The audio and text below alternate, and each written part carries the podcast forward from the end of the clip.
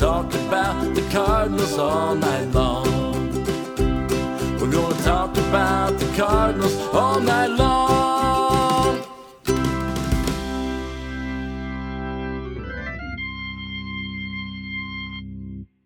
Good evening and welcome into another edition of Meet Me at Musial. I'm your host, Daniel Shoptaw. C70 is about at C70 on Twitter. Alan Medlock still out doing the baseball and uh, high school sports thing. Um, so we've got in our good friend Kyle Reis from Birds on the Black and Kyle R416 on Twitter, even though that's not the handle he ever gives out when people ask. Um, you don't know what it does to me when I get people following me and then they wonder why I'm not talking about prospects, Kyle. Yeah, How you doing? It's not so. They're not even worried about uh, how, how come this guy isn't talking about prospects. It's how come this guy isn't talking about those crazy things that I just heard on the radio or podcast or whatever. and this guy seems to have his shirt on. I, I don't know what's going on. So, Yeah, um, exactly. uh, good to have you on. Um, and we'll get we're gonna get it really into the in the prospects because that's you know, if we uh, one of these days we're gonna have you on and we're not gonna talk a single prospect just to confuse people. Um, but today is not that day. Um, but let's talk a little bit maybe about the World Baseball Classic, and I think that ties in too, right? There's some minor leaguers going along with the big the names that we know on some of these rosters. Are you interested to watch the, the World Baseball Classic? Yeah, I'll probably tune in. I I'm excited to consume competitive baseball as soon as possible, Mm-hmm. and that's really my only thought. Yeah, you know the. Yeah, without like really monopolizing all the time at the beginning, yeah, the, the, the, some of those kids are really exciting. They're not going to ever be like top of the line prospects in the organization, but you know, I immediately think of someone like Noah Mendlinger, who is a contact monster and a pretty solid defensive third baseman and second baseman in the Cardinals organization, who went undrafted. That the Cardinals signed as an undrafted free agent, and he was one of the guys that got me really excited because I had no idea that he was on the short list anywhere and you know to find out that he's uh he's going to be representing Israel is a really awesome Mhm. thing that gets me that gets me excited and of course you know with LJ Jones and one of my personal favorite pitching prospects Wilfredo Pereira pitching in it like eh, for me I'll be just as excited to watch those guys represent their country as I will be to watch Masyn Winn and Jordan Walker compete for the Cardinals in spring training uh that and that's that's kind of just how my interests align Yeah, I, I think it's. I mean, you know, the good thing at least about the World Baseball Classic, no matter what you think about it, is it's just more games to watch on on each day um, because we do have you know whatever the Cardinals are broadcast plus you know whatever these teams are playing. Um, but yeah, you get a chance to know a little bit about the, some of these guys that we might not ever have heard about. Um, I think it's interesting. Also, Oscar Mercado is is is Yeah. playing somewhere. Um, and, you know, I keep forgetting that he's come back to the organization. Um, but I, I don't know. I just thought it was really cool, and I think it's really cool that what the Cardinals have 19 players going. I think that's like the most of any roster, or really close to it. I think it's pretty neat that the Cardinals are so open to letting these guys go play. I mean, obviously, you're not going to have your, your top prospects, like you said, but at least letting some of these guys get a chance to have this kind of experience is a, a really cool thing. And on top of that, you know, uh, you you can go ahead and like add one for Willson Contreras, who would have been a part of Mhm. a team, and Mhm. which does nothing for the guys who might have turned down opportunities. Because I've heard that there are a couple minor leaguers who turned down the opportunity uh, because they wanted to maybe put themselves in a position to to make an impression at camp. Um, but yeah, it's awesome. It, it- it's really awesome. I think that the Rays might be a team. I saw Matt Germain, who covers like Rays prospects. Mhm. He tweeted out something about the Rays having a lot of players too. I didn't do like get an official count or anything like that, but yeah, look, uh, more competitive baseball is not a bad thing, and uh, we we worry and reasonably so about what this means for Miles Mikolas or. Uh, we focus on Mikolas and and Wayno, but the guy that I'm worried about is like Gallegos. But beyond that, Mhm. like I, I I think it's good that we're getting professional baseball in a competitive manner early on. And and then when you hear the rhetoric coming from like Nolan Arenado, who says that he felt like it got him more ready back in 2017 for the the season than he ever has been ready entering the season, that gets me excited as well. Of course, the cautionary tale for Cardinal fans, at least, is Mitchell Boggs, right? I mean, who went to the World Baseball Classic and never seemed to be the same. I don't know if there's a direct connection there or not, but it never, you know, there was at least that casual connection. Right, is that any concern of yours, or do you think they've figured this out a little bit better about how to get people ready and how how to play the games competitively while not necessarily taxing people? How dare you bring up Mitchell Boggs? how dare you? Huh? Okay, it's I don't know what you're podcast. trying to do here. no, uh, yeah, it's terrible. Thank you, Daniel. So, no, they haven't figured out anything, and life is miserable. That's probably fair. Um, um, well, hopefully they've figured a few things out because I, you know, you because you mentioned Giovanny Gallegos, and he's a guy that, you know, I will, I've been a little bit, I've just been a little bit concerned about anyway, and I probably shouldn't be. I think it's, I think it's small sample bias and just where I'm seeing him, but you know, with pitch clock change and with other things, mm-hmm. and just the general fluctuations in bullpen guys, you know, to add a little bit of something like this onto that, I, that's just another you know wrinkle that may not matter, probably won't matter, but you know, until we get into the season, we don't know. Yeah, and really, to, you know, to answer your your your question or to complement your point a, a little bit more, you know, honestly, like we just don't know with mm-hmm. with it being five years, six years removed now at this point from the last World Baseball Classic. There's just no possible way to really anticipate how it's going to affect who it affects. Like all of the guys we're talking about, other than Arenado and Goldschmidt doesn't really count because he didn't really play. Uh, didn't didn't participate in the last World Baseball Classic. So it's not like a lot of yep. these guys are going to come in with advanced knowledge of what their bodies felt like or how they recovered or um, uh, you know how they adjusted to competitive level in early March that mm-hmm. rivals what you might feel in September. So uh, yeah, like eh, I, I, it's definitely warrants being a little concerned and uh, in, for me interested to see how how it all develops during the World Baseball Classic, both uh, during the World Baseball Classic for those players, as well as what goes on at spring training for the guys who aren't a part of that, and also how you know when we get into June, how it's affected all of the mm-hmm. players mm-hmm. and the roster and and what the Cardinals look like. Yeah, I think that's the thing, right? We're not going to know. It's not like somebody's going to come out and struggle in April because they did this. It's going to be yeah, June or July when they might be getting a second win that they don't have because of playing competitive baseball. I don't, I don't know. I'm not, I'm not, I'm definitely excited about the World Baseball Classic. I don't want to sound like I'm thinking they shouldn't do it, but you know, there are wrinkles to it and there's not a, there's never a good time to play a situation like that. Yeah. Um, I think, I think spring training is probably the only time you can do it. Um, but you know, that brings its own obstacles too. Yeah, and you know, I, I think I'd be a little bit more worried about it if this was 1984 or 1994. Mm-hmm or 2004 when you know you hear the stories about guys who you know did some binge drinking and binge eating for three months in the off season and then uh, came to camp and their their the entire purpose of camp was to get in baseball playing shape and that doesn't happen anymore these guys mm-hmm. take like two and a half weeks off and then their life is back to baseball so I, I guess i'm just not as worried about it from from that from that aspect but I mean, I, I, you know, it's one of those ends justifying the means things. You don't, you don't fully worry about it until Adam Wainwright and Miles Mikolas are on the IL for the end for the last four months of the season. Yeah, let's let's knock on wood. Hope that doesn't actually happen. But you're right. I mean, you, you just you don't know. You don't know. Mm-hmm. Um, and then, but you're right. And you mentioned that uh, what I was going to get to there. Now you're right. There are more openings with so many guys being gone for spring training. Does this make this spring training more interesting to you than in a in the what there's been in the in the past few years? It well, depends on the who... last couple years, you know, has not actually had them. So other than that, yeah. it depends on how it goes. So mm-hmm. I I'm just like everybody else. I'm anxious to see what uh, these players away at the World Baseball Classic means for someone like Jordan Walker or Masyn Winn. Um, you know, even Alec Burleson or Juan Yepez or Nolan Gorman. But for me, my interest has always been more, you know, even when Dylan Carlson was a prospect, or Tyler O'Neill was a prospect, or Tommy Edman was a prospect. Eh, my interest has always been more about the guys who are deeper, deeper sleepers. Like, you know, two years ago, I wanted to see Juan Yepez and what that was like. Mm-hmm. This year, It's those guys far down that aren't invited to major league camp that will find their way for at bats or innings uh, from minor league camp once minor league camp fires up in March. Those are the guys that I'm anxious to see. So I I wouldn't say it's going to have that much of an effect on me because I think the Cardinals will focus a lot of those at bats on the guys that they're still trying to evaluate for the major league roster, the ga- roster, the guys on the cusp.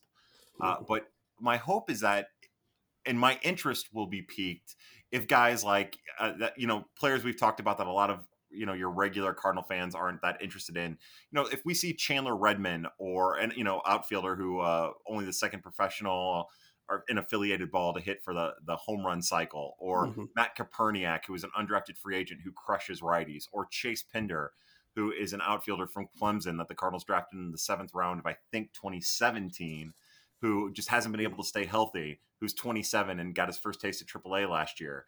Like uh, those are the guys that I'm anxious to see, and you know, from a pitching side, it's it's Wilking Rodriguez, it's Logan Sawyer, uh, a pitcher they picked up from Independent Ball who made a name for himself through pitching ninja. Um, th- those those are the guys. Guillermo Zuniga, Guillermo Zuniga, who they just signed um, to the 40 man, who had never pitched above Double A in the Dodger system. Those are the guys I'm anxious to see because I think some of these guys could be sleepers and players that make a major league debut in the next year. And I think some of these guys are going to rise to the challenge if they're given the ability and the opportunity to rise to that challenge. So uh, the very the very long way to answer that question was that the, the short way is I am excited for spring training, and I'm excited to see how the all the at bats and all the innings shake out beyond just the prospects that we spend a lot of time talking about. Have you been down to spring training? I, I can't remember. Just once, Okay. um, and every year I threaten to go, and uh, we were thinking about going this year, but uh, my work is weird. But yeah, no. So I've Mhm. only I've only ever been down once, and every other year I think about going.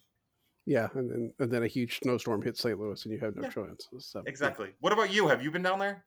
No, no, because this is. I mean, besides just Mm, other reasons, this is not a time where I get off very much either. So yeah, I didn't think about Um, that.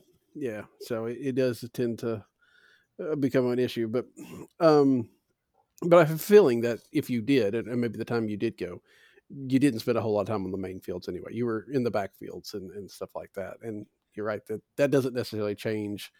You know, the the faces may change a little bit, but the, the whole prospect idea is it's going to be the same even even with a lot of big names gone. Yeah, yeah. That's that, that's the gist of it. I Yeah. the other thing, I maybe from like a grand scheme of things, we spend a lot of time talking about the players that are going to be gone, and I don't really know the whole like shakeout of how how the competition is going to go exactly, but I think we're kind of overestimating how long some of these guys Mhm. are going to be gone. Um, Yeah. you know, they're going to get eliminated, and they're going to be back in camp. And so I, I you know, I, I don't know who's going to be on those teams. I don't know what teams are going to be eliminated. Uh, but I, I think you know you would expect that Team USA is going to be around for a while. You know, uh, the Dominican Republic team, the Cuban team, uh, South Korea, I think is has always had a um, a, great showing. Like those those same teams, but I, you know, I no disrespect to Canada, who I love with all my heart, and the product that has come from Canada, Tyler O'Neill, who have well documented that I love with all my heart. Uh, I wouldn't be surprised if Tyler O'Neill isn't gone all that long. Right. So I, I think maybe we are also investing a little too much into how frequently or how how how absent some of these players are going to be. I don't, I didn't I don't haven't heard, so I guess not. But Stubby's not involved with the coaching staff of Canada, is he? I don't believe so. I don't believe uh, the Cardinals are coaching affected. Yeah, I hadn't heard anything about that, so I assume not. But uh, yeah, it, it- I mean, and you know, the Cardinals want to see Tyler O'Neill as well. I mean, he's got his own uh, brand of questions to come into camp, so you know, I'm not saying they're rooting for Canada to lose, but they're not going to be heartbroken if they do. Yeah, yeah, I think you're right. I think you're right. Uh, Daniel, would is that how you would? You, I know you kind of just like uh, glossed over it, but like, what are your general feelings about the World Baseball Classic? Like, I, I know you say hard time to play it, you know, not a good time, um, having concerns about injuries. But do you are you interested in it? Are you getting excited about it? Well, Kyle, first of all, this is my podcast, and I ask the questions. Um, Well- I am not taking questions at this time. Um, no, I am. I am excited about it. I, I like the, um, you know, I like the idea. You know, the the the Asian games that are on early in the morning and and getting a chance to watch a you know you to see like I was I saw the a tweet today about you know Lance Lynn being on that team and to be able to see Lance Lynn and, and Adam Wainwright on the same team again you know that kind of stuff um, it's interesting to see a you know kind of a shuffling of the deck and and seeing some players that usually are fight. It's kind of like the All Star game a little bit, right? You know, you see players playing together that don't usually. Um, although it does, like I said, with so many Cardinals going, it does it does kind of feel like it's very Cardinal centric. But um, yeah, I think it's cool. I think it's a good idea. I think it's just like the London games and the you know games in Puerto Rico and Mexico and all that kind of stuff. You know, baseball does need to continue to reach out globally, and I think this is a good way to do it. It's very interesting to me that it's gone up to 20 teams this year, and I mean, you start, you know, I think if you just kind of name off the top of your head baseball, you know, baseball countries, you wouldn't get to 20, and then you see people like Israel playing and uh, South Africa and, and things like that, and it's like, wow, this this this has got a reach that I think we here in America maybe underestimate because of how football dominates the culture. Um, and so it's it's very cool to see that it's kind of taking root other places. I do too. I like the fact that like the Netherlands became a mm-hmm. story in and of itself because of some of the players' names. That was really exciting yeah. for me. um, you know, I think I think it might have been VHS. It might have been a couple different people that I saw on Twitter who were like, Lars Nootbaar's name would be like a tame name for Team Netherlands, and that's that's fun. Like that, you, I don't know what to expect out of Team Netherlands. I right. I, I, know that that's a gro- the sport is growing pretty fast. Uh, the Cardinals have a kid from the Netherlands uh, named Adari Grant, I believe. I think I'm pretty sure he's from the, the Netherlands. But that sport, um, that sport is growing, and this sport, baseball, is growing in the mm-hmm. Netherlands, and that's awesome.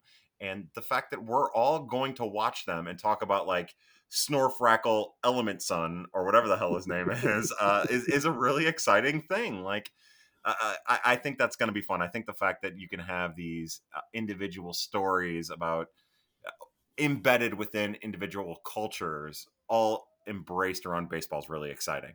Yeah, yeah, and to see how other you know other areas we we, we know about the Dominican and how the, how those games are very raucous and stuff like that, but to see how other teams like the Netherlands or whatever and their fan bases you know how they react to things uh, it's it's cool as well. So i like it. I know that there's some people that you know again probably do hate the idea of, of the risk of injury or you know losing these guys because if you're if you're making a trip to spring training this year you know and you wanted to see Goldschmidt and Arenado, then obviously you're not going to unless you get there early, probably. Um, so I get that, but I think those are small prices to pay for what this does for baseball in general yeah, early or late. It's if if you want to see the the names you're buying jerseys for, mm-hmm. you're gonna have to get there early or late. Yeah. Um, let's talk about. Um, and I know you and, and Brendan did this on his podcast when you weren't talking about how old I am. Um, but let's talk about that poll and and the uh that you put. I want to talk week. about how old you are. Yeah, I know you do, but uh, I won't be. I won't be able to hear you when you do, so it's okay. Um, because you're gonna fall asleep because we're recording at 9:30, which is three hours past your bedtime. Uh, well, you know, I, I make adjustments, um, and I, I, think I have had my, you know, four Dr Peppers and three Mountain Dews, so I should be okay. But you were you had a, a, really good poll this this week or last week, I, I don't remember now. Um, you know, kind of tempering expectations to some degree, right? You, you put up the idea of if Jordan Walker has a, a career of JD Drew, is that successful? A lot of people didn't think so. Then you know you put up Matt Holliday, and people say, "Oh yeah, that's great." And are you were you? I know that you have spent a lot of time, and it's one of the things I think is is really awesome about what you do. Trying to put reasonable expectations on these kids. You're not one that's going to say, Jordan Walker is the next Ted Williams. You know, you're like Jordan Walker is JD Drew or stuff like that. I, eh, were you a little bit, I don't want to say disappointed, but maybe that's the right word, that the reaction came out that way when you have tried to do so much educating on how hard it is to be a major league player? I I would say I was disappointed. You know, I um especially because it was my poll with my followers. But you know that mm-hmm. that that thing ends up having a life of its own at that right, point. Right. I think, I think that I was a little bit more encouraged because there were three things that kind of came out of the JD Drew section of it. One of them was people would come in and say, "Well, I, I don't think I realized how good of a career JD Drew had," which was one of the Mhm. things I was going for. Um, the, the second thing that would happen is people would say, "Well, you know, JD was hurt all the time," and then it, you, for, like a subcategory of that was he hated playing baseball, which shows you just how uneducated a lot of fans are and how they they're willing to just kind of buy into whatever uh, narrative they can they can over exaggerate. You know, JD saw the business of the he understood the business of the sport at a young age in the young part of his career, and the business drove how he played the game as opposed to playing it with the passion of a child and we we shoehorn that into something else. And then the third part of it was yeah you know if if we trade him for the organization's best pitching pitcher since bob gibson then then it's a win. And uh, so you know I, I guess when you see the branches that come off the pole and maybe the the the reasons why people feel the way that they do about it then you, you start to realize it a little bit more. But uh, you know i I would say just it bums me out that people don't realize how hard it is to be good at baseball. And I get it because we watch it every night. And, you know, for a really long time, baseball was a sport that everyone played. Uh, so your generation and my generation, because your generation is like three decades older than mine, uh, we, we, We used Hello. rocks, so yeah, exactly. You use rocks, and I we didn't even like we were whatever the precursor, the the middle ground was between rocks and a baseball. Uh, but like you know, I, I think the problem is we all played baseball, and we Mhm. all are really bad at baseball. And but the thing about baseball is, even though you're all really bad, you, there's just various levels of good in baseball because it's a sport built on failure right. Uh, so it's hard to differentiate exactly what a good baseball player is and a bad baseball player is until they're at the major league level. And 17 hits over 500 at bats is the difference between hitting 230 and 260 or whatever. Um, th- so all of that is just a, a rant to say that yeah, it, I was bummed out by it, and it does drive me to be to be on this what I'll call a high horse or to take the moral high ground uh, and, and continue to push the narrative and, and what I will call educating and other Mhm. people will call preaching um, to to help inform people that it's not easy to be JD Drew. There any of the prospects in the Cardinals organization, including Jordan Walker, if they turn out to have the same career that JD Drew had, then that is a victory. Whoever the Cardinals draft with their first round draft pick in 2023, if that player has a career of JD Drew or even Jason Marquis, uh, that is a victory. It's not it's not the top of the line. It's not um, you know, it- it's not the kind of thing that you're going to tell your kids about necessarily, but it's still a great career that needs to be talked about. I, Daniel, I will be 100% candid with you. Something you and I have talked about a lot. Uh, part of the reason I got into this is I used to get really frustrated at people, and I stopped. And I'm I'm not. I don't know how to do this without not being delicate. So uh, we'll get into it. Uh, I started doing this because I got very frustrated at what was going on over at Viva El Birdos many, many years ago. There was a guy there who would compare uh, James uh, uh, uh, James Ramsey to like Matt Kemp when Matt Kemp was winning an MVP, and I stopped reading everything that Viva El Birdos was doing because of it. I stopped reading other prospects list. It was frustrating as somebody who watched those kids nine in and nine out that that you know and then charlie tilson it, was supposed to be the next ricky henderson or something like that.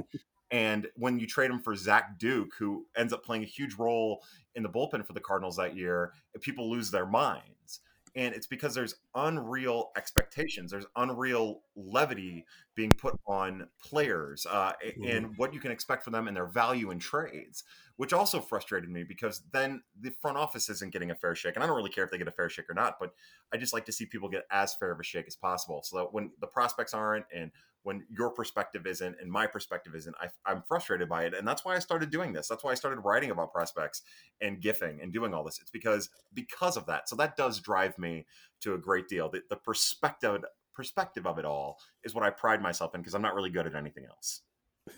Well, it, it does help, and I think that you know again, I think that's that's really great because it is it's a lot of fun to say, oh, he's going to be like this guy or that guy, but that just didn't happen. If that happened, then those guys wouldn't be special, right? I mean, Mm. if everybody turned out to be Albert Pujols, then we wouldn't even think about Albert Pujols because there's you know a hundred of them. So, um, I I do like that, and I do think you know you've done a really good job of telling people, look, if they make it up for 50 at bats in the major leagues, that's that's a success. They they've become a major league player, and that doesn't happen to everybody. If you want to troll people, though, ask them if uh, Jordan Walker will do as well as Colby Rasmus. I um, so that that actually almost happened. I came pretty close, but I'll be honest, I was worn out. I, oh, I imagine. I was pretty worn out at that point. Uh, you know, it's just as we talk about prospects and their hype and how what would be a disappointment or not. Like I think about mm-hmm. Masyn Winn and Sean Gritchendorf on on uh, Twitter put this this this thought out, and it's something that I've talked about on Pad before. But like Masyn Winn is fascinating because I think you could make an argument that. And I love Masyn Winn, and I think that he has mm-hmm. a ceiling that's through the roof. I think he could be a perennial all star. I think that that potential is there. I, I don't think it's likely, but I think that potential is there. And the thought process, the thought experiment is if Masyn Winn ends up having a career like Tommy Edman, with all of that war tied heavily into defense, but with a little pop here and there, is that and again with great defense at short, is that a win? And to me, that's a mm-hmm. huge win. Now, right. It would there's a good chance that it would disappoint a large portion of the fan base. And I think that undervalues Tommy Edman, which is something that I am guilty of in the past. Um, but also doesn't give Masyn Winn a fair chance to have a really, really good major league career, and that bums me out. Yeah, and it's and it's impossible to do because because of where we are, not just what you've done, but yeah, what Fangraphs does, what what um, anybody else does, Baseball America and all that. You know, 15 years ago, we've talked about this too. Nobody knew about anybody in the minor. You knew about the top guy or two in the minor leagues. You didn't know about the guy that was coming up at A ball or something like that. I, I don't think anybody probably 15 years ago knows that much about Tink Hence, for instance, you know, yeah. because it's coming up. And now, because we study these guys, and to, in part because the owners have made such a big deal about minor league talent because it's cheaper, um, you know, people know, and those expectations can get raised. I think, you know, if if you could just say, in a vacuum, okay, Jordan Walker is going to have this career, then you say, oh, yeah, that's great. But when all these people are saying, hey, he's going to be, you know, one of the best players in baseball, then, you know, it's more a reaction to the hype than it is to what the player does. And the player has no control over that. Exactly. Exactly. And that, that's the bum me out of it all. And, uh, you know, to be honest, like, the organization and the rhetoric that comes from John Mozeliak in particular, mm. it, in my opinion, I think that drives drives it more than anything else. Because now, and I've been thinking about this more and more. Now, sure, you have Walker on every national top 10 list, uh, top 15 list in uh, prospects in baseball.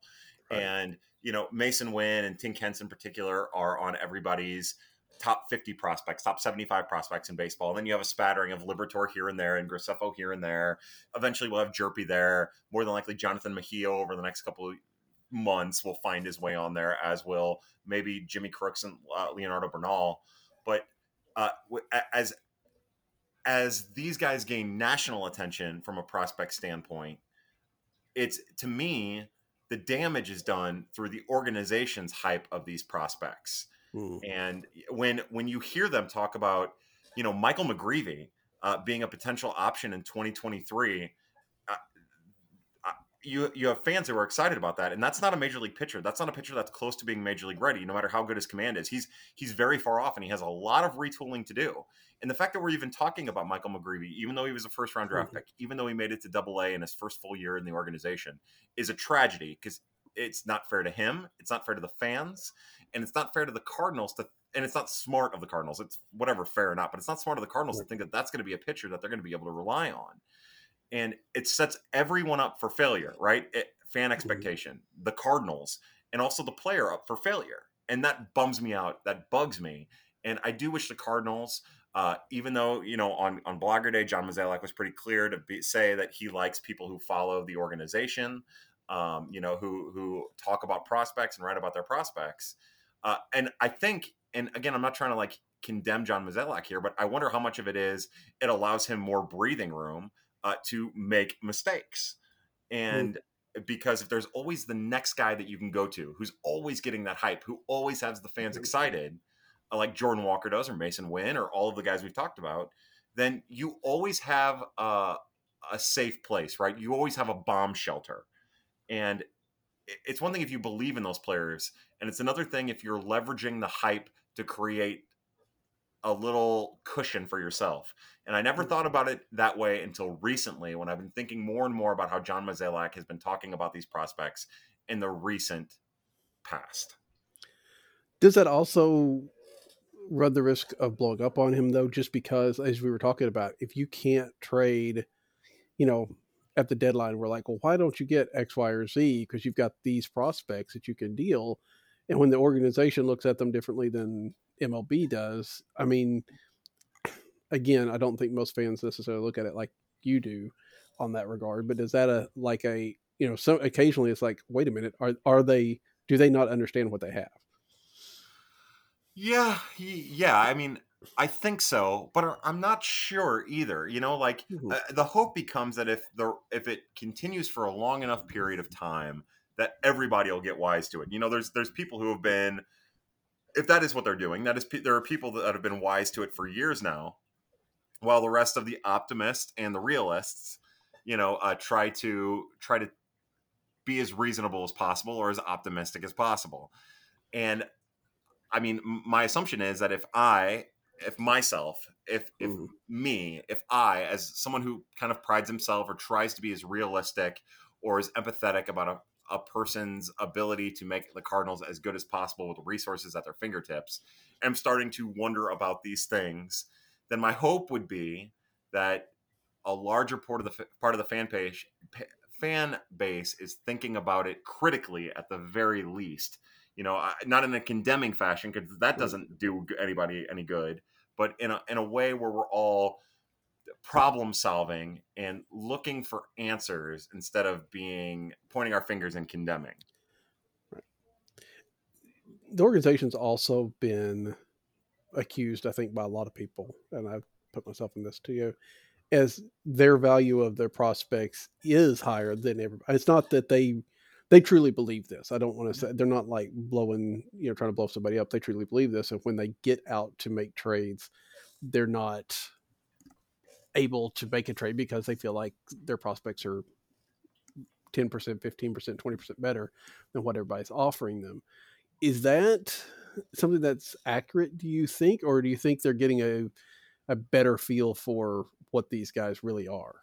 No, Daniel, you you nailed it, and this is where I think like when you become a, a, little bit more realistic about all of this, where where it gives you pause about being condemning towards the front office, because there isn't an organization that does more with picks four through you know, a fourth round mm-hmm. picks through the end of the draft now, with the draft being 20 rounds, than the Cardinals do. The data backs it up from a war standpoint, from a production standpoint, from a value per dollar standpoint. There isn't an organization that does it better than the Cardinals have done it for the last decade. So between the scouting department and the player development department, there is reason to think that some of those what some of those national quote fringe players that the Cardinals turn into everyday players or difference makers or part-time players or whatever that the Cardinals seem to get the most out of. There there is truth that those are the players who drive a lot of the Cardinals' belief that they can continue to get production above um, reason as compared to a lot of other organizations. So yeah, no, I definitely think that plays into it, and I don't think that that's going to stop anytime soon. I think you're going to continue to get players like Brendan Donovan and Juan Yepez throughout the organization who are going to outkick their coverage from a scouting standpoint because they're guys that you can't appreciate unless you're watching every night. The Cardinals are watching their guys every night, so they they do have a better appreciation for these players. Um, but I, I don't think I think they're in kind of a weird spot because they also, for the first time in maybe a decade, have top of the line talent that they haven't had. And it seems like they can't find the balance in making the top of the line talent work for them, whether it be on their roster or on someone else's roster for a player that they can put on their roster and mm-hmm. getting them at bats at the major league level to show off what they're capable of. You know, for it's funny, we talk a lot about how we've we've had this juggle of outfielders, right? Like mm-hmm. this is the next generation of outfielders, and this is the next generation of outfielders. And Piscotty and Grichuk t- and Pham turned into Bader and O'Neill and uh, you, you know uh, Dexter Fowler and Yeah. you know and now here we are with Carlson and O'Neill and maybe Walker and hopefully Lars Nootbaar being every bit as good as he can be and they're supposed to be the next generation and throughout this whole process guys aren't getting at bats to prove that they deserve a spot while other guys are struggling.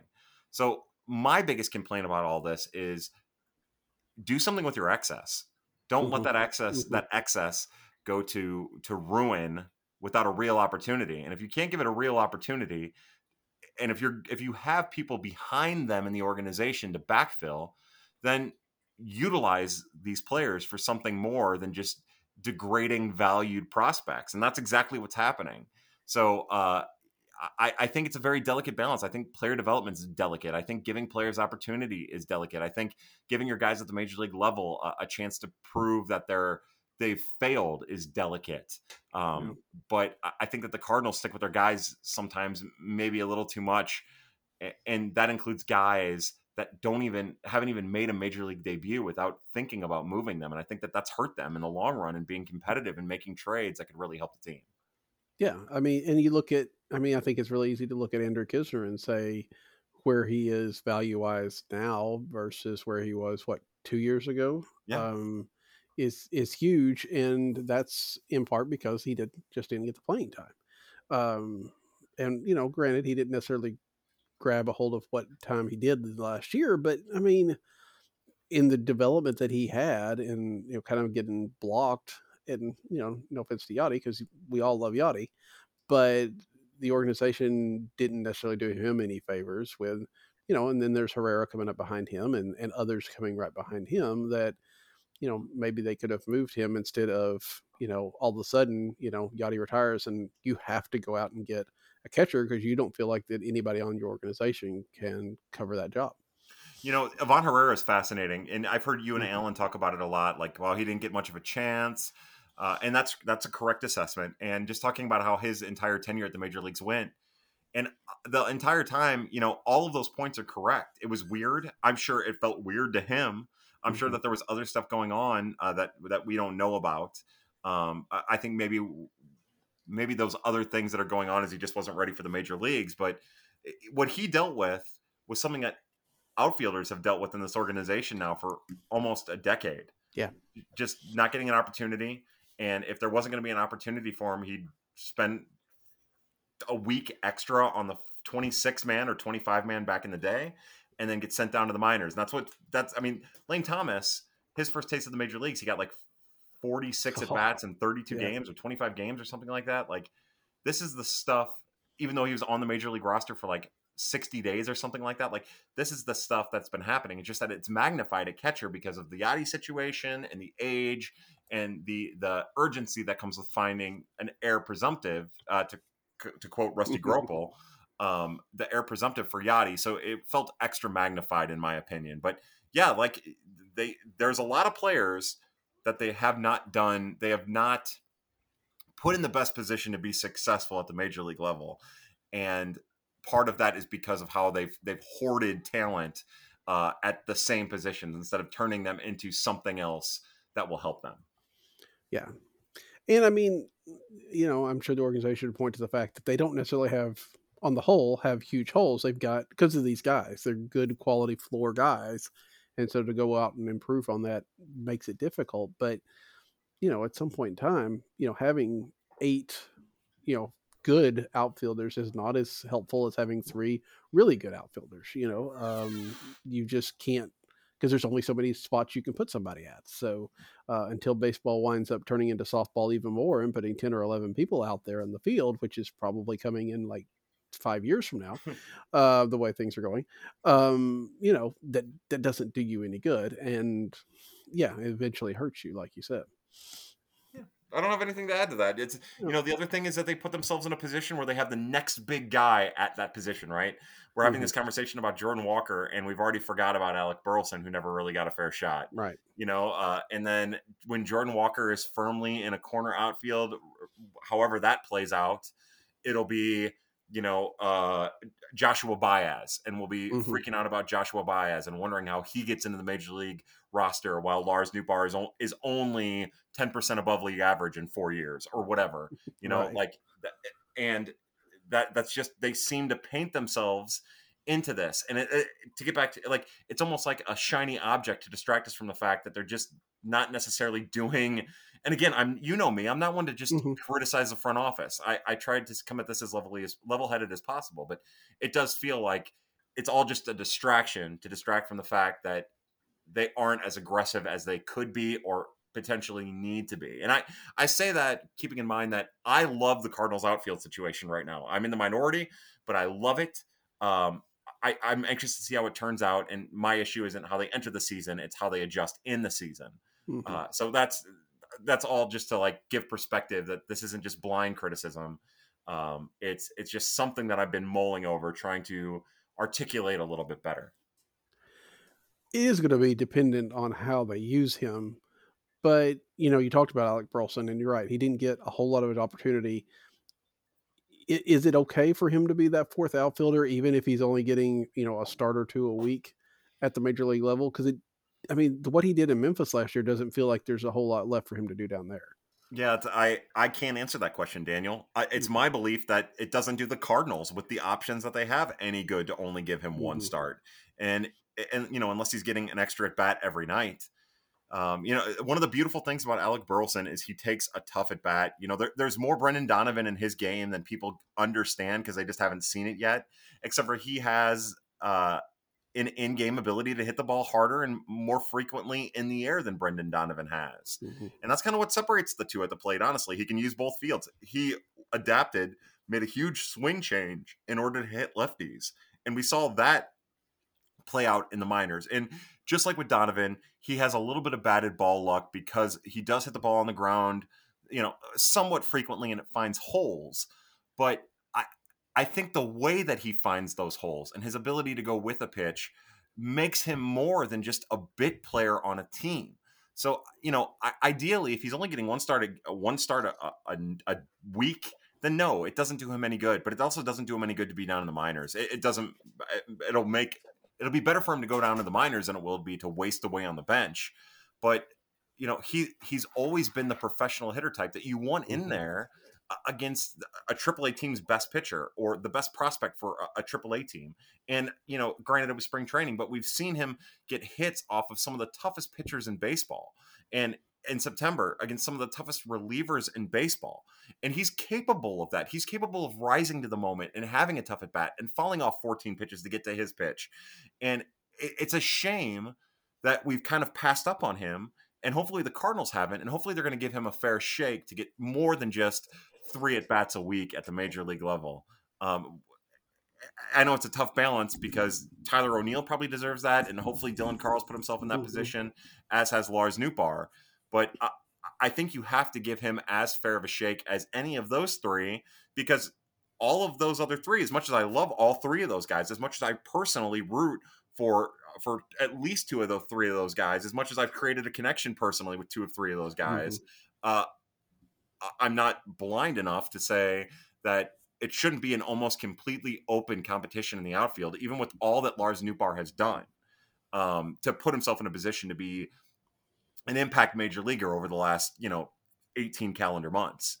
Uh, so my hope is that the Cardinals don't do that thing that they do where, all right, uh, we're in June and Nootbaar has 200 at bats where he's hitting 200, and O'Neill has 200 at bats where he's hitting 200, and Carlson the same thing, and Alec Burleson has 17 at bats where he's hitting 200. you know, like it's important to me to see them adjust a little bit quicker instead of sticking faith, faith, uh, you know, so faithfully to their players that it hurts them in the long run. you, you said something that made me think about a question I wanted to ask you a little bit ago when we were talking about hype and, and players. You've been able to connect not only with some of these players, but some of these players' families. Um, how do they handle this hype stuff? I mean, do they? And I don't. I don't feel like especially the players, I don't necessarily expect that they buy into it. But for like families, I mean, it's gotta be fun to see, like you know, for the Walkers to see their son getting all this attention. But you know, there comes that flip side of Yeah. the expectations that come with it. every family's different. You Mhm. know, every family, you know, grandparents are different than cousins, are different than brothers, are different than aunts and uncles, are different than parents. Um, so, you know, every family is a little different. Every, it seems like every group and their relation to the player is a little bit different. Um, I, I will say that you know, just thinking about it really quickly because I try not to think about it a lot because I don't want to get so emotionally invested in the players that I I lose my Mhm. my ability to be Right. objective. But it always seems like the only time that frustration comes is when uh, a player doesn't get a chance, like just doesn't get a fair chance, while another player is playing terribly. You know, uh, I, I'm, I won't get into the details, but when Dexter Fowler was awful, there there were a lot of parents, a lot of players, a lot of family members, a lot of teammates of minor leaguers that were frustrated that certain players, uh, you know, not just not just the names that you think of, Right. players that aren't in the organization anymore, didn't really get a chance. And the same thing goes with Paul DeJong. Now, you know, I can't speak for Brendan Donovan, I can't speak for Tommy Edman, but there were other prospects within the organization that were frustrated and that they never really got a chance or you know and that even that even goes further down into the minors if, if you have a high a catcher and the catchers above him are terrible and he's not getting any playing time at high a because a guy who signed for 1.3 million dollars is getting all the time at high a as the cardinals you know try to recoup their their bonus money in the form of production uh there's frustration there and that comes across too. And then of course when the flip side is when that player is at the major league level and they're getting traded unfairly by fans and being fans are being overly critical of those players then that's usually where the frustration comes in too but other than that like i i would say that most people understand it's a business and you have your varying levels of emotional interest and uh, emotional connection that comes with all of that from you know if you are a relative of the player or the player or a significant other of the player but I, I don't think that it's irrational either. I think a lot of it's just based on like what they're seeing, and they're seeing the same thing that we're seeing. It's just that they have the emotional connection that makes it more frustrating. This is just random too, but do most of the families that you've connected with, do they reach out to you because they know what you do, or do you reach out to them just No. to get a little bit more information? I don't reach out to anyone. I have a Mhm. I have a fundamental rule. I do not reach out to anyone. Okay, Um, Makes sense. I I, I don't want that. Mhm. Uh, it's usually the opposite. You know, uh, they'll they'll reach out to me because my DMs are open, and you know, I, the one thing is we talk about bias and uh, objectivity. I I feel lucky that it's it hasn't been like oh this person reached out to me now I like them right. it's I, I give these people credit because usually when they when they begin to address you when they begin to engage with you it's thank you for saying this thank you for giving an honest evaluation uh, you know th- there is a player within the organization that i won't name and i guess i guess technically there's jesus technically there's three players within the organization who have told uh, again like this seems so self-serving i don't really feel that- comfortable but that's not what you're going with. That's fine. but you know it's just like the contact that they make is hey this opened my eyes Eh, or hey i appreciate you sticking up for my x skill. And from there you can have you know I, I, I like i'll say hey it's my pleasure you know i'm sorry for embarrassing you i'm sorry that you have to follow this disaster of a train wreck that is my account. Um but yeah and then if if they keep engaging then i might engage a little bit more and more but I, again I, I pride myself in objectivity so i i'm always trying to keep it at arm's length um, of course then you're sitting with the family as their kids hitting their first home run in Busch stadium and you're like how did i get here? What the hell's going on? Uh, but uh, yeah so it all kind of like it all kind of circles back around but no i i have a fundamental rule that i do not reach out to a player or a player's family member or anything and that i try to go out of my way to not engage in more conversation until i feel like i'm at a point where it's beyond just uh, influence trying to be had. And by the time they get to Busch Stadium, your job's done anyway. So exactly, you, know, you can you can you can sit there with them. So um, and, and real fast, and to be candid, that's why in the prospect list, I'm usually pretty quick about removing players once they make a major league debut. Uh, yeah. That's, I mean, candidly, it's not just because I like talking about those players that are further down that you might not have heard of.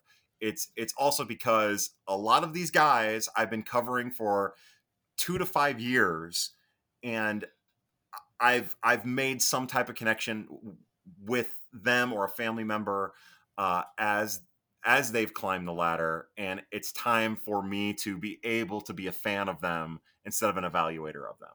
Yeah, and that's that, that's that's really good policy to have, I think, and uh, and it and it works. Uh, it obviously works very well. Um, we're at we're at 50 minutes, and we haven't even talked about the prospect list yet.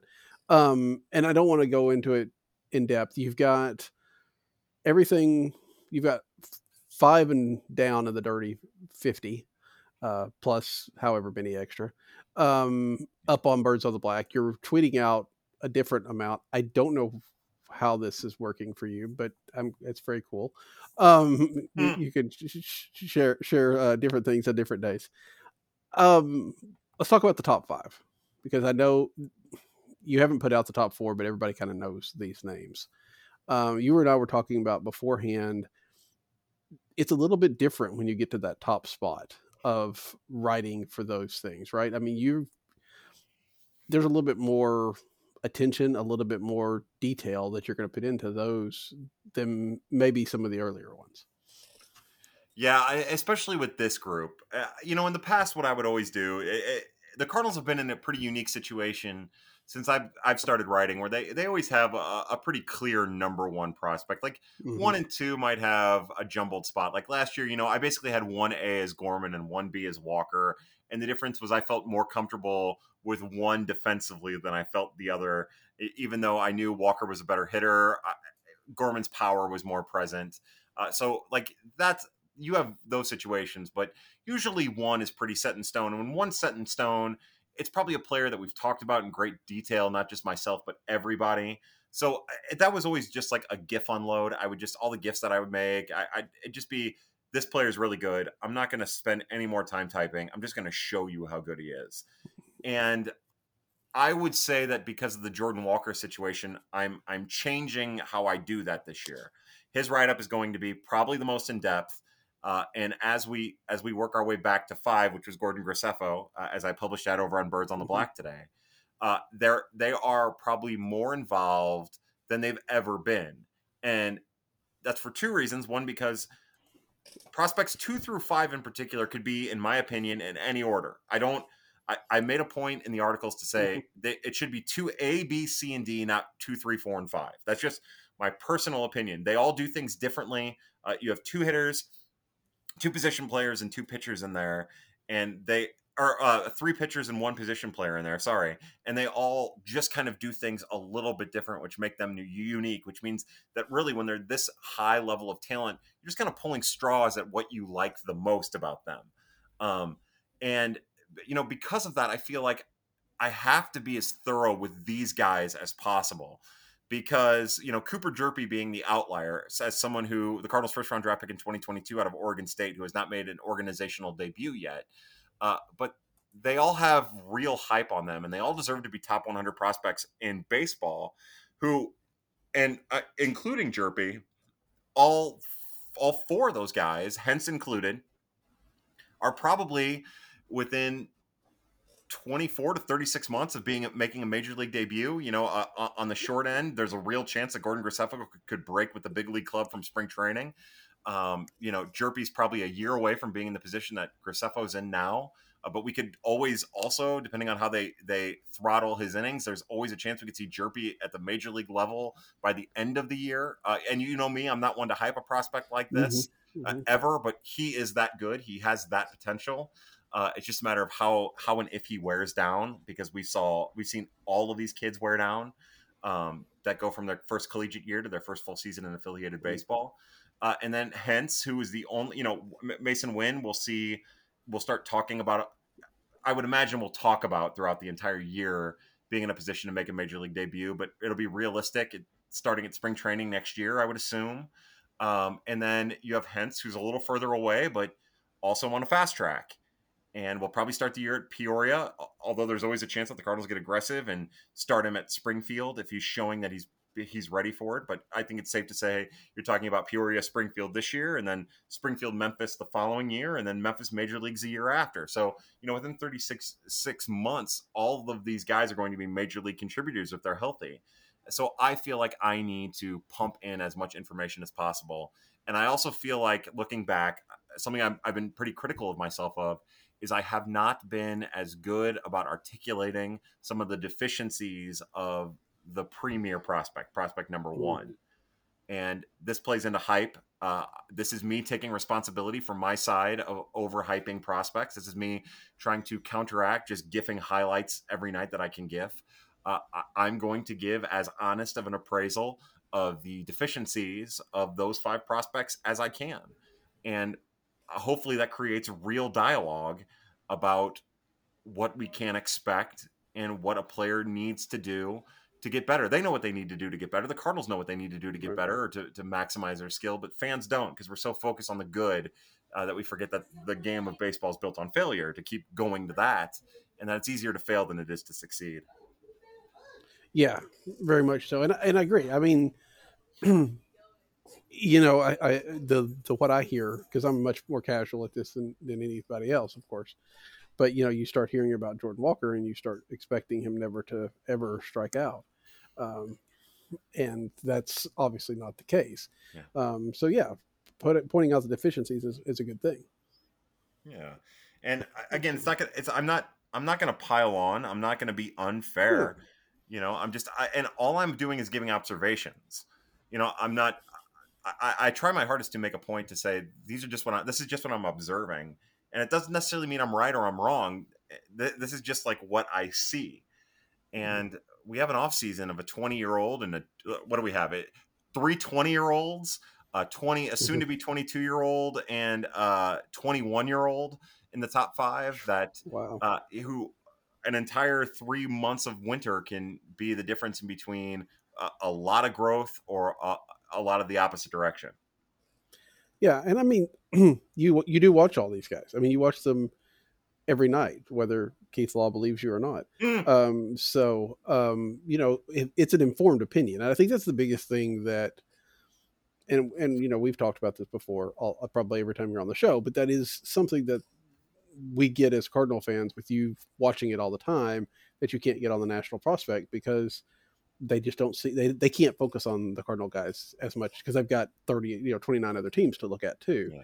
so you know getting that depth and, and and seeing what goes right and what goes wrong um you know on the regular is is a good thing yeah and that's that's all we're trying to do just trying to give mm. another look and uh, be as honest in our appraisals as possible and you know I don't I don't want people to lose excitement about these players. It's it's worth getting excited about everyone, and I, I, I hope that that's not something that I'm doing, or you know, I like with Jordan Walker in particular. I, I I have my what I would call concerns, but they're not real concerns. It's just a matter of like this is what I'd like to see him clean up. If I was running the Cardinals development system, this is what I would focus on, uh, because he's going to be special, and I have no doubt about that. And I hope I hope fans are excited about it and I, I don't want that to go away either. So hmm. uh, it's a delicate balance. There's nobody out there, I assume, that the Cardinals will pull a Jordan Hicks with, right? Pulling them up from A ball straight to the major leagues. And I mean, right now, and do you think they will ever do that again? Not that it didn't turn out, but yeah, I do. I do think. And now, it, I think it just comes down to veteran leadership, right? Uh, yeah. How how they trust their veteran leadership. If if I guess Willson Contreras now, if Willson Contreras mm-hmm. goes to the Cardinals and says this guy's special, he, he's he's major league ready, then yeah, I, I still think John Mozeliak and Oliver Oliver Marmol, if he feels that way, because Oliver Ali is still uh, steering the ship. I think if they still feel that way, if, if they have that dialogue and they feel comfortable with that assessment, I do think something like that'll happen. You know, that's it's I don't think it's likely to happen, and I think opportunities would need to be available for it to happen. You know, mm-hmm. that Hicks thing that was that was a perfect storm of him being effective and unique and stronger and uh, an opportunity presenting itself. And I think now, if like say, uh, you know, Austin Love, the Cardinals' third round draft pick from 2021, uh, he's a big righty that I'm. I was very, I was very cautious to be optimistic about when they drafted him. Who now I am very bullish on. If he goes from Peoria and ends up making a couple really impressive appearances uh, in spring training, I think what that'll do is instead of him going from Peoria to Springfield, that'll push him from Peoria to Memphis. I think I think that's more likely, but I don't think that it's something the Cardinals would ever rule out if they thought that they had a deficiency that needed addressing. Well, I'm and sure an he'd answer, love to. See, and, and an answer, you know, to address it. yeah. Well, I'm I'm sure he'd love to see that. So, um, but that that's the close. I, I went like an hour and I didn't get any puns in. So It's I mean, terrible. I know. Just I I know. the I know it was perfect, Daniel. Thank Yeah, you. Yeah. You know, eh, it's very interesting because you know I've, I've followed along with you for years now, and it's very interesting because the names on the fifty this year, I, I know a lot of them just at least by at least by name, but there are some names that are that are really kind of new. Um, what kind of name? What kind of people that that kind of the not big names were you most excited to put on the list this year? Oh man, you know, um, I it's a lot of the older players. Some of the guys' names Mhm. we've already talked about, like someone like Nick Dunn, who I've I've joked around on other podcasts about being completely annoyed with, but you know, eh, he's I think he's forty second or forty third I, I- on the prospect. I think I put him forty second. Uh, I mean, and that's another thing we'll get into here in a second. But like, um, like he is a 25, 26 year old second base prospect who hasn't really played anywhere else on the diamond, who hits left handed, who kind of just slaps the ball around everywhere, makes a ton of contact, every once in a while runs into some pop. Like, I like the fact that I can talk about him. He's honestly, he's part of the reason why the list is 50 deep. I thought this is somebody I want to talk about. You know, uh, Jack Ralston, who is 50 point B or whatever I did there, uh, is a prospect I've always been high on. The Cardinals drafted him in the seventh round out of UCLA, and that he he's a six foot six or six foot eight righty who throws the ball like a windmill. Who just got stalled out by some injuries following the 2020 lost uh, MILB season of COVID. Who, when he's healthy and commanding the ball, does some really good things with it. Um, you know, you work your way down. This is the first time I've been aggressive with some of the kids. Uh, that have not made it overseas yet. You know, um, on Yellow Encarnacion had a huge WRC plus for uh, the Dominican Summer League team. Uh, Jose Suarez is a prospect that everybody's going to want to get to know because he hits, you know, he had like a 240 batting average, but he crushes everything he makes contact with. He's a big outfielder who's 17, 18 years old. Uh, being aggressive about those guys is exciting. And then, like I said, some of those older players, you know, getting to getting to really get into detail about Chandler Redmond and Matt Koperniak, Mhm. uh, catching prospect Nick Raposo. Um, again, uh, Chase Pinder, uh, who I, I love and I really think could be a sleeper if given an opportunity, especially in spring training. Um, Luken Baker, who a year ago we were all wondering if he'd get DH at bats, and now we've all kind of cast off. Um, like Mhm. talking about his potential and where he's at. Like it's all of those guys, which of course say nothing for the the 2022 draft picks that are in there. The the you know aside from uh, Cooper Hjerpe, um, uh, Pete Hansen, and Brycen Mautz, the Cardinals' uh, third and second round pick respectively, uh, along with one of my favorite pitching prospects, Max Rajcic uh, from UCLA, who the Cardinals drafted in the sixth round of 2022. Like it's it's all of those guys, and I, it's just I get excited about writing about all of them and and talking about all of them.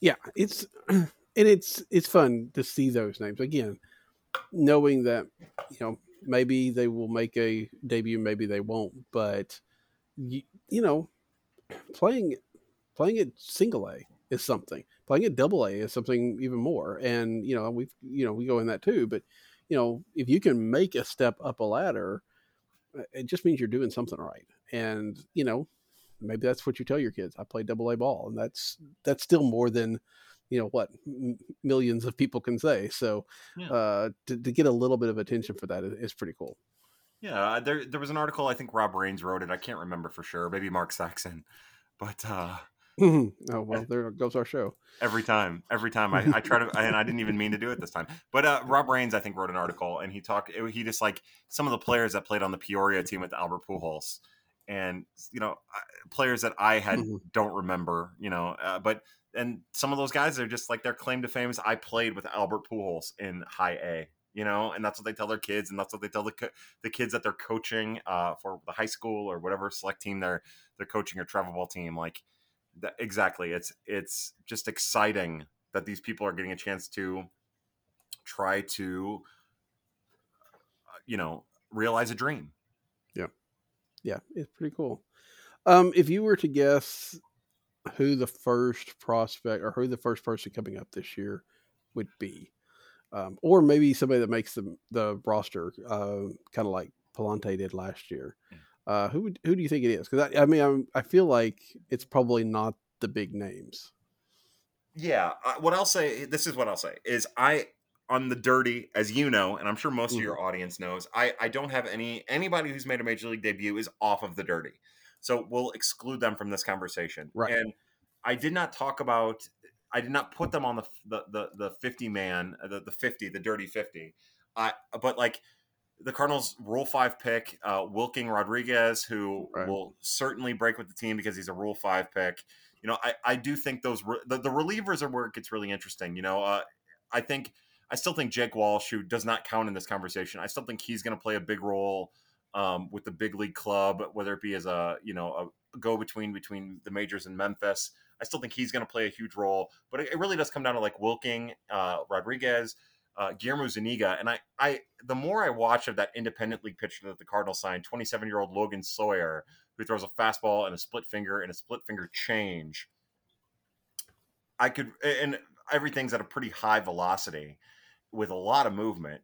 Like he might be the guy. And we, we focused a lot on Ryan Loutos, uh, Mhm. undrafted free agent from 2021 who rose through the organization and was pitching for Memphis by the end of the year last year, uh, and who throws at a high velocity, although his fastball is very hittable. Uh, as at the end of 2022, uh, he's tinkered with it, from is my understanding, and it's better than it was. So we'll see how that goes. But like those are the guys, you know. I I, I think that it would take uh, injuries, like real injuries, ahead of ahead of like you know some of the names like it would it would take something crazy for Masyn Winn to make the major league club. I, I hope the Cardinals are smart enough that they'd use some of those relief options before they started putting Gordon Graceffo. I do not rule Gordon Graceffo out of an early major league debut. Like if I had to go with one of the high dollar prospects, you know, it, it really comes down to Graceffo and Walker.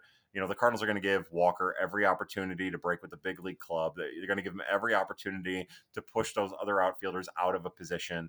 You know, part of me wonders mentally, honestly, uh, from the rhetoric coming from the Cardinals organization, if they're banking on Jordan Walker uh, more than they're banking on Carlson or O'Neill, even though they'll talk about Mm. expecting big years from both of those.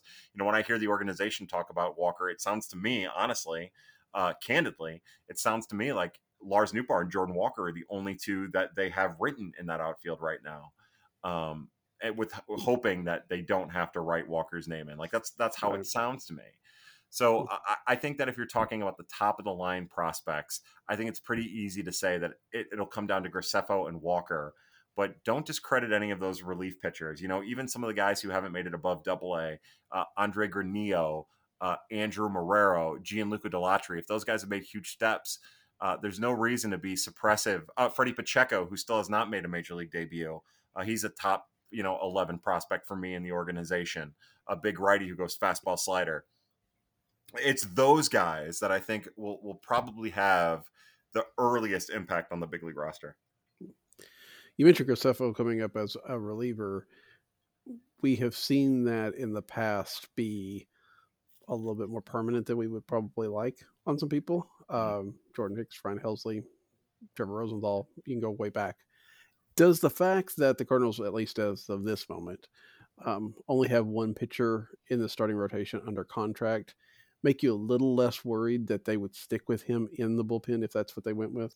A little less, yeah, not not as much as I otherwise would like. Mm. with the with the bullpen being as volatile as it is, I honestly, you know, I have such high hopes and such a strong belief in Graceffo, not only as a, a pitcher but as a young man a- and as a competitor uh, that I think he's going to be so good out of the bullpen that I don't think that they're going to have the gumption to pull him out of the role.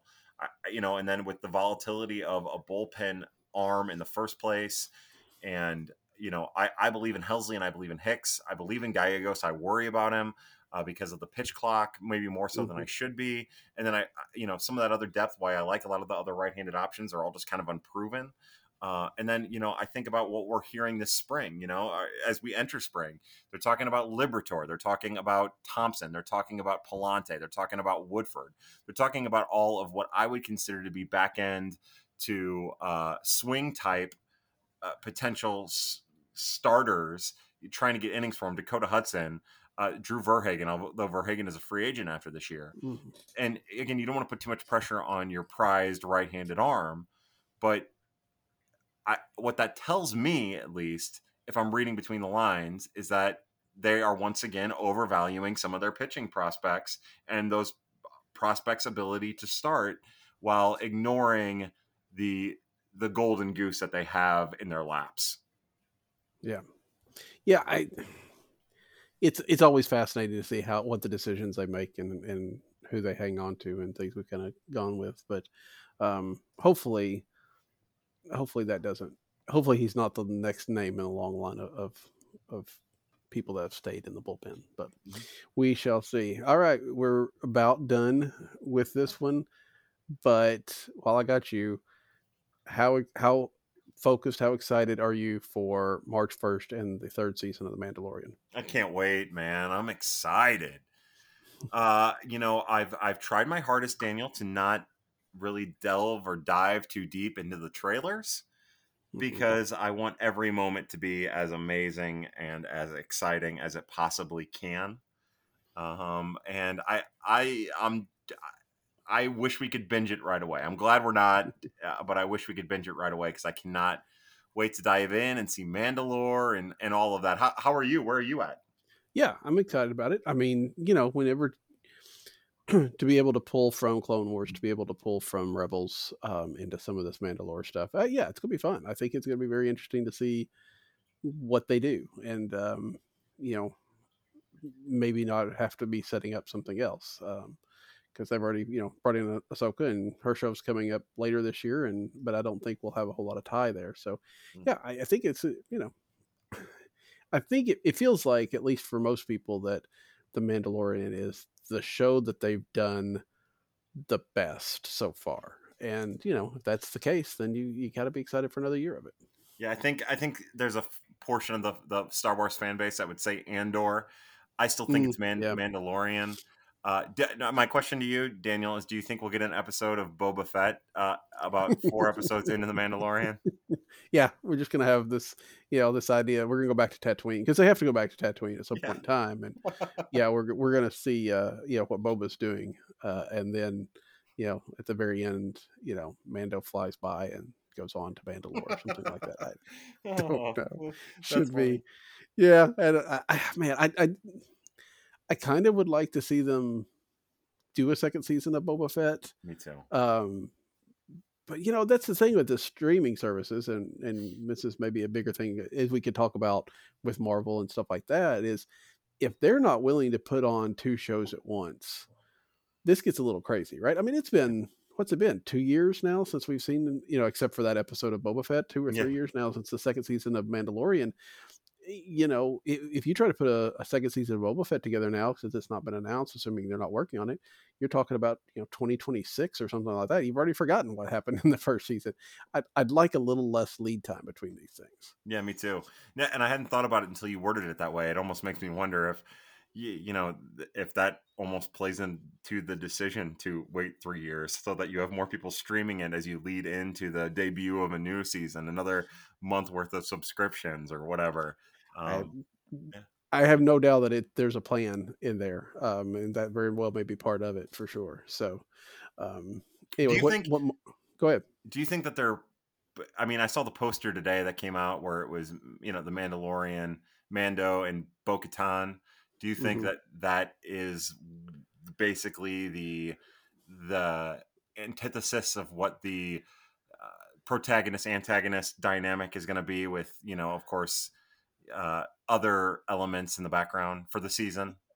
Yeah, there's going to be a bit of that for sure. I think I can't see, I can't see like a a drawn out battle against them. You know, doesn't will they scrap a little bit maybe, but it's not like okay somebody's going down to to rule Mandalore. There, there's going to be some plot device or something like that that you know moves the dark saber or whatever the case may be. You know, we're not going to have a because people are are kind of invested in Bo-Katan and they're obviously invested in you know the guy that's the title character. So I, I have problems believing they're going to try to you know kill off somebody, um, and that's so yeah. I, I'd be interested to see how those machinations work because yeah, there's going to be there's going to be some conflict there. Yeah, uh, I'm ready Um, bud. What Marvel show are you looking forward to? Or is Loki too. one? You know, I went back and watched the first season of Loki again, and I think I loved it more. What What about you? Um, yeah, I think that's that one's good. Um, I'm trying to think what's coming up later this year. Secret Invasion should be pretty interesting. When are you going to watch Um, Ant Man? Thinking right now Thursday night. Um, if I don't do it Thursday night, then it'll be sometime in the next the week after that probably because I just don't have time that weekend. But um, I that's that's kind of intriguing to me to see how that because that feels like that's really going to be okay. We're done setting up little things here and there. Now we're going to put a focus, and this is this is how we're going to start it off. Yeah, I'm I, I'm going to try to see it on Thursday, and that's that's why I'm excited. Uh, if we have good weather, I'll, I'll definitely see it on Thursday if I can because it seems focused, hmm and we Yeah. haven't had that yet. Other than the first season of Loki, really. Yeah, that's that's true. I enjoyed Miss Marvel, um, but and I would I'm very interested to see how that you know how that plays into the movie that they've got coming up. But Mhm. um, yeah, I, I I think that um, Ant Man and you know it's, it's it feels like it's gonna be a little bit different. I've enjoyed the first two Ant Mans because they've been kind of a little bit lighthearted and a little bit you know just kind of the fun caper type things. Yeah. So to see it to be a little bit more serious, that's that's gonna be a twist, and we'll see how it plays out. Yeah, I'm with you. I'm I'm I'm really excited about Ant Man. It just it feels different, and maybe that's maybe that's because we did get a little taste of Jonathan Majors, and it was Yeah. incredible in my opinion. I thought it was it was captivating. And I know you're a DC guy as well. Um, are you excited about the fact that there's a Flash trailer coming out this weekend? I forgot about it. I did see that. I saw the uh, the poster today, Mhm. and uh yes, ah, yes and no. I trust James Gunn. Um, I- knowing what I know about the Flashpoint comic, it gets me excited that they are going to use it as a jumping on point for the James Gunn DC universe. Um, I I know that James Gunn has talked very highly of it, said it's one of the best superhero films ever. Uh, I'm I'm really just anxious for Michael Keaton. If I'm being 100 percent honest, Yeah. I, I'm anxious to see what kind of gruff version of old Batman we get from Michael Keaton. that would be. It, it feels like they would have done a Batman Beyond if they hadn't switched over um, Yeah. to kind of revamp, revamping stuff, and he would have been that kind of guy. But uh, what about you with the DC stuff? Where are you at? I'm What not as all that? much. I'm not as much on it. I um, I've watched you know both Wonder Woman. I've watched uh, Aquaman. I watched Shazam, and and those I liked. I didn't do the Snyderverse part, I guess, as well. Um, and part of me thought about going back to it, but now that it's being kind of rewritten, um, I'll probably watch The Flash when it comes out on streaming. But I don't Yeah. know that I'll get out to the, the movie theater for that. So, um, I'm still, you know, I watched The Flash on TV, but I'm still a year or so behind on it too. So, um, you know, that's what happens when you get old. So, I wouldn't know. Sorry. yeah, I know, I know, and you know, hopefully someday you do. Um, we'll see. All right, Kyle. It's as always been a blast to talk to you, and I. It's always fun. Uh, we need to do it more often. Hey, I, if I can if I can leave with two things real fast. Yes, you can. Um, I would like to promote our good friend Kareem SSN and Cardinals Reeks on Twitter. Mhm. Um, I, I I don't know what the website is. Uh, I apologize, but the the two people who put it out are at Kareem K A R E E M S S N and at Cardinals Reeks. So Cardinals and then Reeks R E E K S. Uh, they put out their top 12 Cardinals prospects in the organization with it's heavily data driven and it is phenomenal work. And if you're on Twitter, you should follow both of those young men, both of those gentlemen. They're incredibly talented. Um, and you should read the article because it is worth consuming and it is thorough and it is brilliant. Uh, it's on then, it's on medium.com. You yeah, but find the link on Cardinal Reek or and uh, ben, our friend Ben Cerruti just re- retweeted it uh, again today as well. So and then the other the other thing is our boy Blake Newberry. I'd like to give a shout out to uh, who does stuff for Viva El Birdos and the Cardinal Nation. All you know, he's so incredibly talented, and the, I, I bring them up because I'm getting to a point now where I can see an end to all of this for me, and that gets me very excited because these kids are better than I was at that age. They're better than I am now and uh, you guys are going to be in good hands in a very short period of time as they make little key adjustments with uh, with some of the stuff here and there. And I'm I'm just so impressed by what they're doing. And uh, again, just spend a little bit of time looking into it because it's top of the line. I, I, I would imagine that from a data driven perspective, the data is so hard to get, and they have the data, which is the first step to all of it. Um, but uh, I, there probably aren't a whole lot of other organizations that have that type of uh, prospect data being disseminated and uh, in in a very mature fashion too. And I'm just so proud of those guys. They're they're all doing awesome work. And then the last thing I want to say is uh, these last couple months have been really crazy for me between um, just more exposure uh, on a little bit more of a a real, um, uh, I guess, accessible level. And mm-hmm. I just wanted to take a second to thank you and Alan and to blame you so that all these people know that this all this is all because of you and gifts. Uh, but no, like again, eh, the people who hate me, this is all your fault, you and gifts. but uh, I I would like to give a public thank you to you and Alan because uh, you know you guys you guys have always supported me. I, you were the first podcast I, I was on. You were the first person to be uh, very kind and welcoming to me. Uh, you do it with all of us, and we're all thankful for you, all of us bloggers and people are part of this community. And uh, you know, I, you know, as I'm at winter warm up with my idols in journalism, and as I'm talking to players that I've made connections with over the years and have not ever talked to over the years, and then as I'm on 101 and 590 over the years, and uh, you know, talking to scouts that are writing for other uh, other publications, and like it's a surreal thing that when I step back and think about, I can completely blame on you, and I just want to make sure that you're taking your end of the responsibility for it.